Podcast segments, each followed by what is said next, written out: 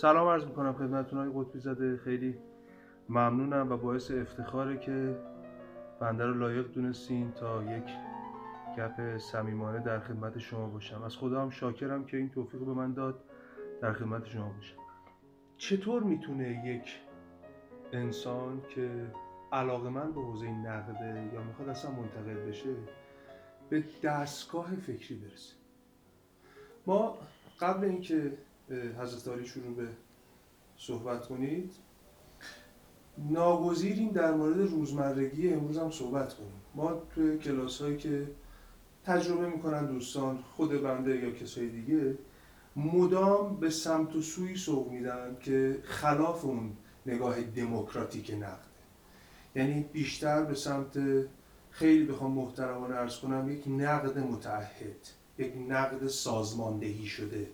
یه نقدی که مشخصه انگار یک شابلونی هست که دیگه این فیلم ها بدن این فیلم ها خوبن چطور میشه به اون نگاه عمیق و یک دستگاه فکری رسید که هم خود انسان در مسیر این نقد سیر کمالی رو پی بگیره و رشد کنه هم, هم که خواننده متوجه بشه که چه دنیایی چه تجربه‌ای چه زیستی در این زیبایی شناسی که تو این اثر بوده وجود داشته که منتقد رو انگار به شوق آورده که دست قلم شه یا گفتگو کنه یا صحبت کنه. شما که البته تواضع به خرج میدین خودتون به هر حال استادین. فقط من تو کلام شما یک واژه رو تصحیح می‌کنم. اونم تعهده. لابلای صحبتاتون اشاره به نقد متعهدانه با این مقصود به کار رفت که انگار اون کلیشه هایی که دستبندی می‌کنه خوب و بد می‌کنه و اینا. من تعهد رو به این معنی خیلی مراد نمی‌کنم. من معتقدم که تعهد اتفاقا فراتر از چارچوب های شناختی نقد در واقع یک یک خصلت اخلاقیه که مترتب بر کار منتقد. بنابراین این تعهد لازمه کار یک منتقده. تعهد نسبت به یک سری مفاهیم والا. اجازه دارم سوالم اصلاح کنم؟ من تعهد شاید البته اشتباه صحبت کردم. تعهد از نگاه من اینی که یک سازمانی پشت یک فیلم هست یک جریانی هست و ما انگار متحد به هنر نیستیم متحد به اخلاق نیستیم. متحد به چیزی فراتر از این مکانیسمیم متحد به اون نکته ای که غیر از جهان هنر ما رو وادار کرده که فیلمی رو بگیم خوب است یا بد است. بله اونجوری حالت معمولیت و معذوریت بله. پیش میاد. ولی تعهد چون از عهد میاد از پیمان میاد. یه خود خودش در ذات به لحاظ زبانشناسی خودش بار مثبت معنایی و همراه خودش میاره. تعهد بیشتر مثلا تعهد زناشویی یک امر اخلاقیه. یا تعهد به دوستی یک فضیلته. ما هیچ وقت نمیگیم که مثلا این دارو دسته سارقان مسلح نسبت به هدفی که دارن متعهد به همین دلیل من تعهد رو یک جنبه اخلاقی از نقد می‌تونم که همونطور که گفتم لازمه لازمه این کاره. و اگه وجود نداشته باشه این پیکره نقد ناقص میشه. یعنی فراتر از دانش و علم و تجربه اون تعهد اخلاقیه که می‌تونه راهگشا باشه. ما وقتی از بزرگان عرصه هنر حرف می‌زنیم چه موسیقی چه نمایش چه انواع هنرها در دل تاریخ وقتی از شکسپیر حرف می‌زنیم به هر حال شکسپیر در آثار بزرگش یک قیود اخلاقی داره. مثلا ما گرایش هایی می‌بینیم تو هنرمندای بزرگ مثل گرایش های دینی به مفهوم در واقع به مفهوم اصیل ماجرا یا گرایش های اخلاقی. مثلا مفهوم انسانیت یا مفهوم مفاهیم اخلاقی تنیده شده در آثار نمایشی یا آثار ادبی اساسا جدا می‌کنه اون هنرمند رو از آدم های دیگه. به خاطر اینکه یک امیدی هست در کارش به بشریت امیدی به آینده امیدی به رستگاری که همه این هاست که به نظر من یک جور آشتی هنرمند با جهانشه.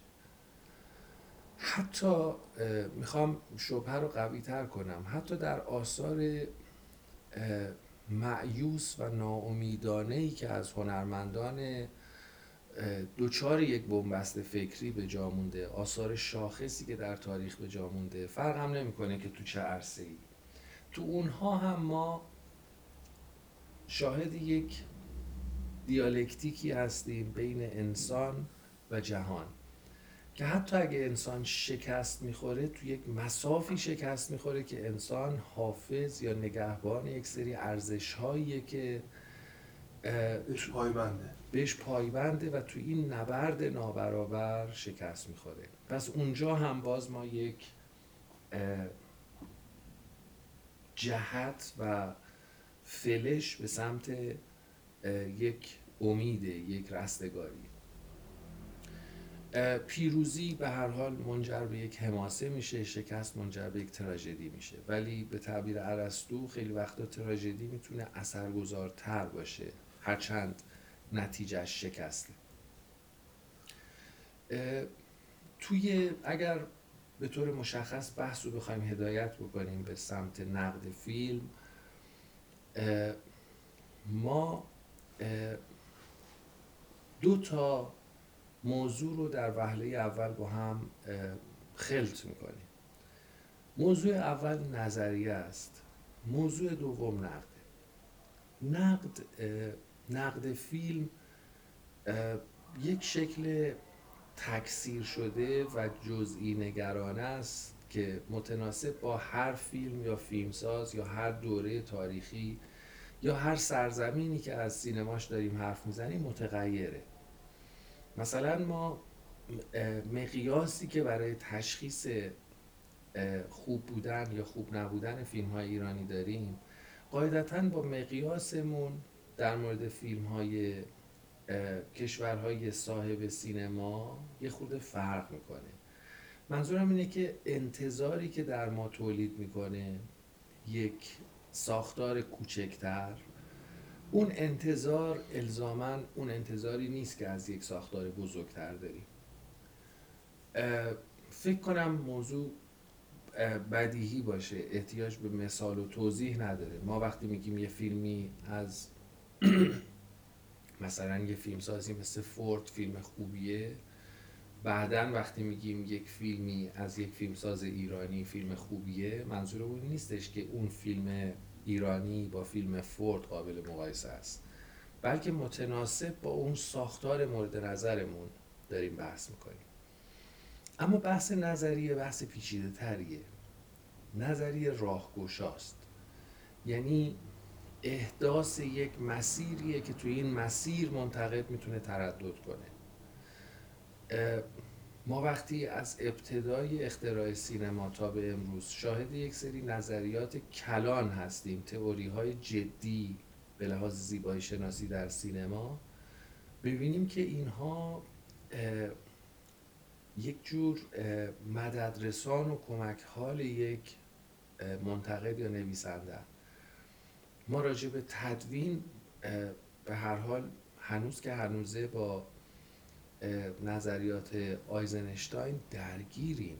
یعنی صد سال بعد از نظریاتی که آیزنشتاین در خصوص زیبایی شناسی تدوین مطرح می‌کنه حتی با افول مارکسیزم در روسیه شوروی با توجه به اینکه آیزنشتاین دیدگاه های خودش رو در خدمت اون گفتمان غالب و رایج اون اصل مطرح می‌کنه یعنی نظریه تدوین دیالکتیکی. ولی با وجود اینکه اون دوران سپری شده باز ما شاهد این کشمکش بین صاحب نظران سینمایی هستیم که همواره درگیرن با موضوع. یا مثلا نظریه‌ای که برای نقض دیدگاه آیزنشتاین مطرح میشه. مثلا تو اواخر دهه چهل و اوایل دهه پنجاه به خصوص در فرانسه پیرامون مبحث میزانسن نمای بلند عمق میدان و غیره باز در کنار نظریه تدوین امروز برای ما به عنوان میراث به جا مونده ما دیگه فیلمسازایی نداریم که یارکشی کنن کدومشون متعلق به دیدگاه آیزنشتاینن کدوم متعلق به دیدگاه مثلا آندره بازن هستن. بلکه همه اینها خوراک فکری یک هنرمندن که ابزار بیانیشون رو در واقع ارزشمندتر، ماندگارتر و غنیتر ارائه بدن پس فرق هست بین نظریه پرداز و منتقد. ما تو کشور خودمون در طول مثلا این پنجاه سالی که نقد تبدیل به یک فرهنگ رایج شده در در واقع سینمای کشورمون به شدت دچار فقر نظریه پردازی هستیم. مثلا من هر وقت از نظریه صحبت میشه همه به اسامی مشهور همونایی که من نام بردم متوسل میشن. در حالی که خیلی از کشورهایی که چندان نسبتی با سینمای آمریکا و اروپا نداشتن مثل ژاپن توشون نظریه پردازهای بزرگی هم بودن که بر اساس اون نظریه ها هم این سینما پیشرفت کرده هم منتقدها دیگه خیلی سر به هوا نبودن که هرچی دلشون می‌خواست بنویسن. نظریه پردازی در واقع یک جور هوای سالمی تولید می‌کنه برای نفس کشیدن منتقد. ممکنه منتقد تام و تمام به اون نظریه وابستگی فکری نداشته باشه. ولی حتی از کنار اون بخواد بگذره با توجه به اون باید از کنارش بگذره. بنابراین هر چقدر این هزار تو هر چقدر این مسیر پیچا پیچ بیشتر باشه نقد از گزند ابتزال در واقع مسون میمونه. اما وقتی باز به نقد بیرسیم نقد رو باید تفکیک کنیم از تحلیل.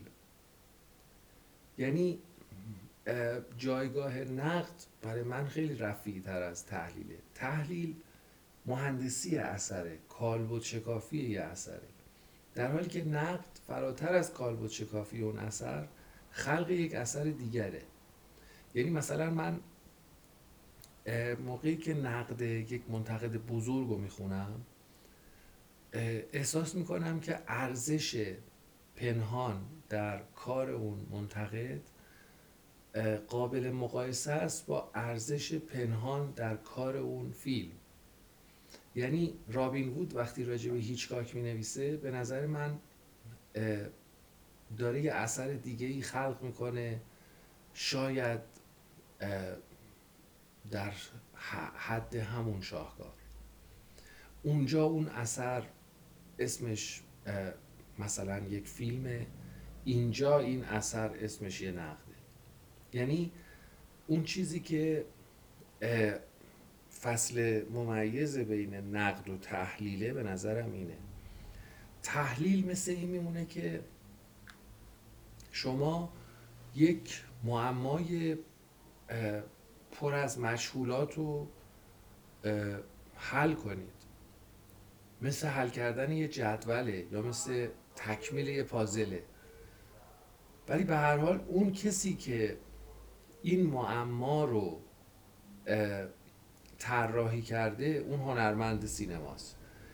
و شما وقتی اون پازلا رو پر می‌کنید یا اون جدول رو حل می‌کنید صرفا در مسیری حرکت می‌کنید که اون آدم احداث کرده.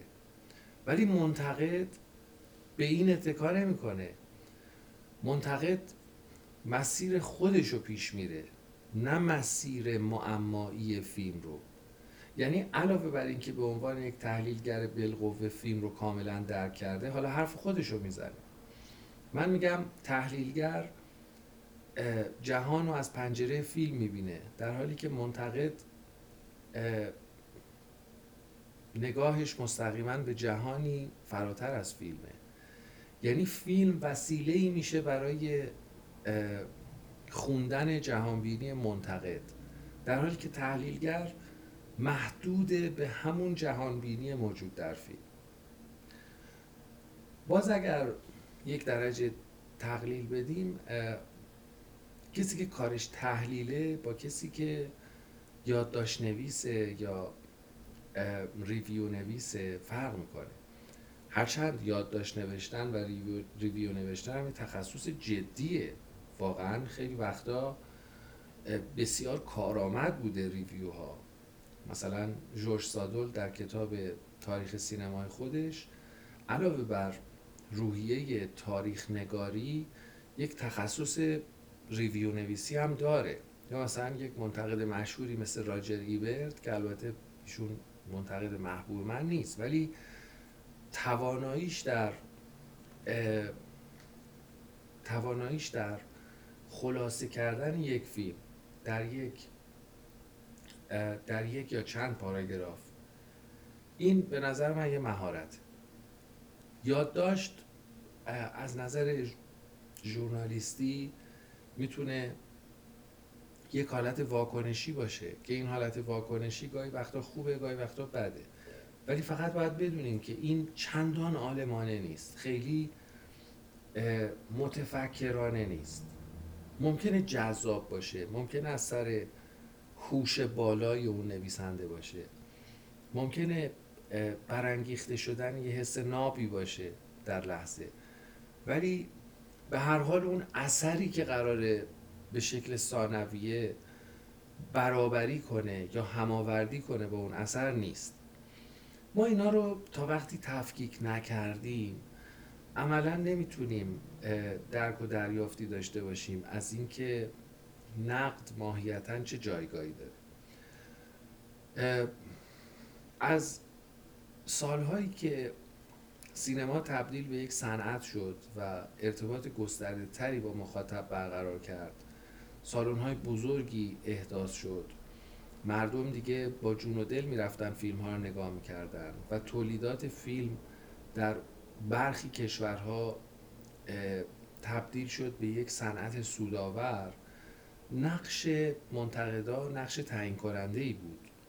تعیین کننده از نه از جهت اینکه فیلم ها رو پرسودتر بکنه یا مانع از سوداوری فیلم ها بشه. منظورم تأثیری فراگیرتر و مهمتر از اینه.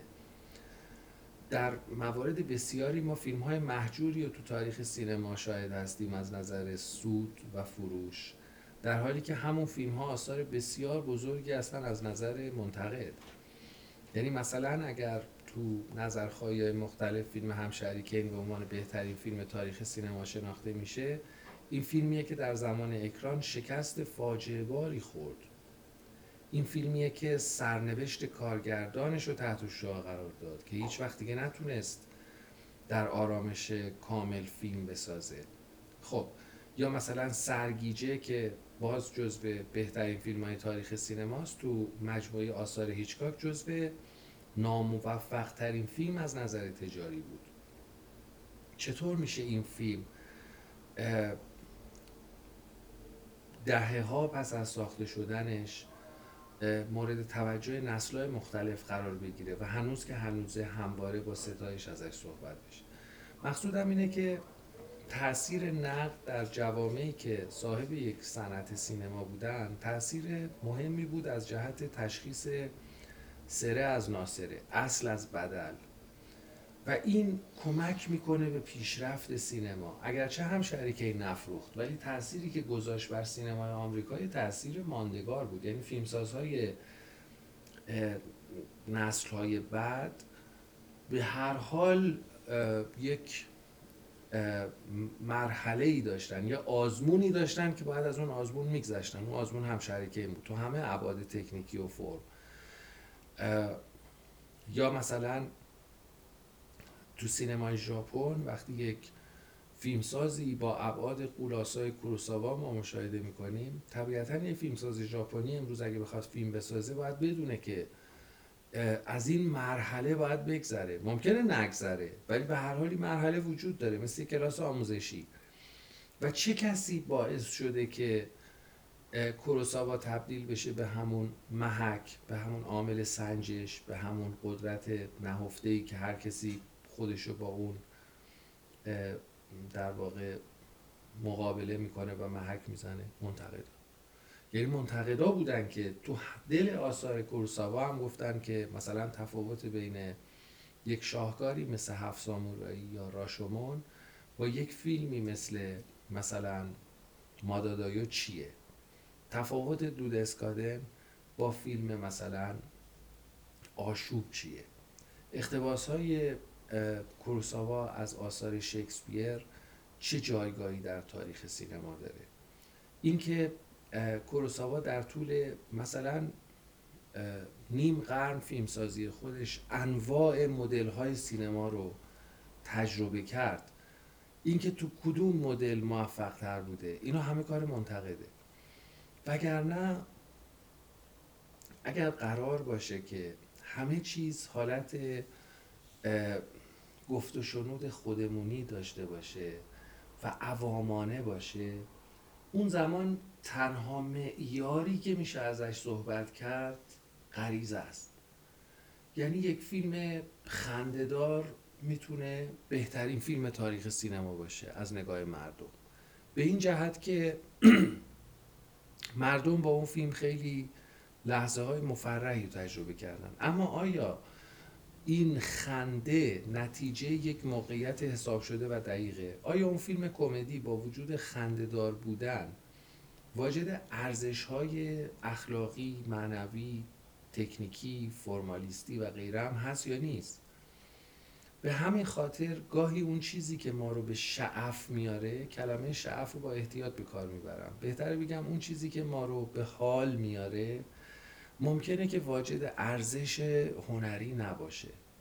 پس چند مرحله باید از غریزه عبور کرد و رسید به شناخت. و تازه اون شناخت رو بر اساس اون تجربه محک زد یعنی شلاق زد. هایدگر یه بحثی داره با اون به هر حال مهارت خودش در آشنایی زدایی از یک سری مفاهیم زبان شناختی در زبان آلمانی. من تا اونجایی که می‌دونم الان من خیلی در مقام نقد فلسفی نیستم. بر اساس فقط اون چیزهایی که می‌دونم عرض می‌کنم. اگر خطایی ازم سر می‌زنه دوستان بزرگی خودشون میبخشن. هایدگر یک بحثی داره در خصوص تفاوت شناخت و دانایی. و اونجا میگه که شناخت و دانایی در واقع به ظاهر منزلت یکسانی داره. به خاطر اینکه مسیری که یک متفکر طی می‌کنه برای رسیدن به شناخت همون مسیر داناییه. در تا اینجا این دوتا از هم قابل تفکیک نیستن. و با وجود اینکه شناخت و دانایی در ظاهر مترادفن هم معنی ولی اون چیزی که دانایی رو جلوتر از شناخت قرار میده اون چیزی که جوهره دانایی رو متفاوت از محدوده شناخت گسترش میده بحث تعهده. که حالا این شناخت به چه کار میاد؟ همون چیزی که توی توی فرهنگ خودمونم داریم. میگن عالم بی عمل عالم عمل کننده با عالم بی عمل در در اندوخته علمی تفاوتی ندارن بلکه در تعهد اجتماعی که تفاوت دارن. این همون بحثیه که هایدگر می‌کنه تفاوت میان دانش و شناخت و دانایی. منتقد تا چه اندازه می‌تونه می‌تونه از یک سری موانع رد بشه؟ تا چه اندازه می‌تونه یه سری سیم خاردارا رو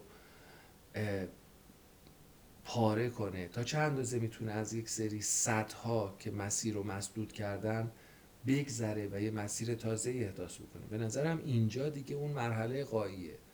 یعنی اون مرحله نهایی جاییه که ما احساس کنیم در پس تمام اون ریشه یابی ها کالبد شکافی ها تمام اون جزئی نگری ها تمام اون شناخت هایی که از پس تجربه ارزشمند میاد شامل مطالعه تحقیق زندگی و اندوختن رنج حتی. اون چیزی که فراتر از این هاست اون چیزی که یک منتقد رو تبدیل به یک منتقد کامل می‌کنه اینه که حالا بیاد با تعهد حرف بزنه راجع به هنر. نه به شکل مصرف کننده بلکه به عنوان یک متحد یک بار فروغ فرخزاد یک جمله ای ازش نقل شده بود که خیلی این جمله دلنشین بود برای من که ظاهرا گفته بود که با سه کتاب اولش هر شعری که می سرود چیزی بهش اضافه می شد منتها در دو کتاب آخرش پیش از مرگ هر شعری که می سرود انگار یک تکه ای از وجودش کنده می شد ما مثلا یک فیلمساز بزرگی مثل آندری تارکوفسکی رو داریم که وقتی تعداد محدود فیلماش رو خیلی کم فیلم ساخت تارکوفسکی وقتی این هفتش تا فیلم رو نگاه می‌کنیم احساس می‌کنیم هر چقدر جلوتر میره یعنی از کودکی ایوان تا ایثار هر چقدر جلوتر میره چقدر تلختر میشه این فیلم ها بعدا می‌بینیم که تارکوفسکی هر چقدر پیرتر میشه البته هرگز پیر نشد. مرگ زود هنگامی داشت در غربت. ولی هر چقدر جلوتر میره عمر این آدم در آینه فیلمهاش تا چند اندازه این آدم تلخندیشتر و دلمرده تر و معیوستر داره میشه. هم به خاطر اون زندگی مشقتباری که داشت اون کشمکش هایی که با سانسور داشت و اون دولت خودکامه سوسیالیستی و بعدا مجبور شد دو فیلم آخرش رو در قربت بسازه این نشون دهنده اون رنج معنوی یک هنرمنده. ما تو برخی از شعرهای حافظ این رنج رو در در یک قالب زبانی عالی داریم مشاهده می‌کنیم. وقتی حافظ میگه معاشران ز حریف شبانه یادارید حدیث بندگی مخلصانه یادارید چو در میان مراد آورید دست امید ز عهد صحبت ما در میان یادارید این این تلخی و این اندوه پنهان در این غزل رو صرفا به عنوان یک شاعری که واژه ها رو کنار هم گذاشته تا به یک تکنیک شعری برسه و یک مفهومی رو جاری بکنه ما نمی‌بینیم. بلکه تجلی یک تجربه پرمهنت رو می‌بینیم همه اینا رو گفتم که به این نتیجه برسم که هنرمند اساسا با رنج آمیخته است. این رنج نسبت مستقیمی داره با شناخت. بهتره بگم حالا دانایی بر اساس اون صحبت مقدماتی. که هر چقدر این شناخت گسترده تر بشه رنج به کنارش میاد تا تبدیل به دانایی بشه. و این یک کشمکش فردیه. اینکه تا چه اندازه هنر می‌تونه شما رو سرخوش بکنه و تا چه اندازه شما رو می‌تونه اندوهگین باشه به میزان درک شما از هنر برمیگرده. برای یه عده هنر یک جور تزیین زندگیه. در حالی که برای یک عده هنر وسیله‌ای برای گفتن ناگفته هاست. و طبیعتا این معجزه‌ای که اتفاق میفته هنرمند و گاهی از پا در میاره